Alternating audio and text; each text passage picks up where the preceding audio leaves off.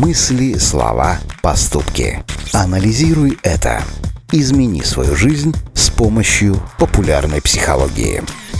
Как известно, рабочее время делится на три части. Первое – это сама трудовая деятельность, за которую вам платят. Обычно делать ее не хочется, а надо.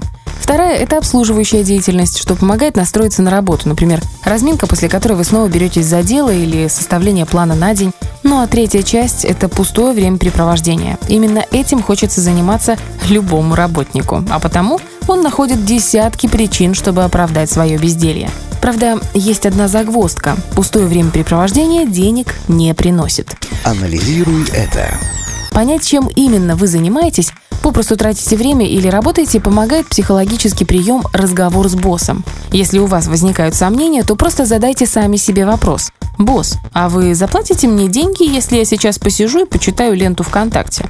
Если ваш внутренний босс отвечает отрицательно, то знайте, к работе это занятие не относится. Конечно, всегда бывают ситуации, когда чтение ленты ВКонтакте идет на пользу, ну, например, дарит вам новые идеи или повышает вашу квалификацию.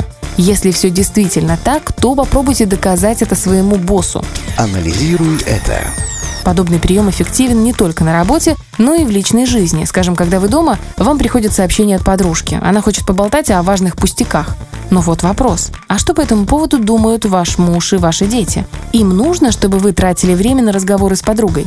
Если нет, то отложите это на потом. Все-таки желание босса в данном случае гораздо важнее. Анализируй это.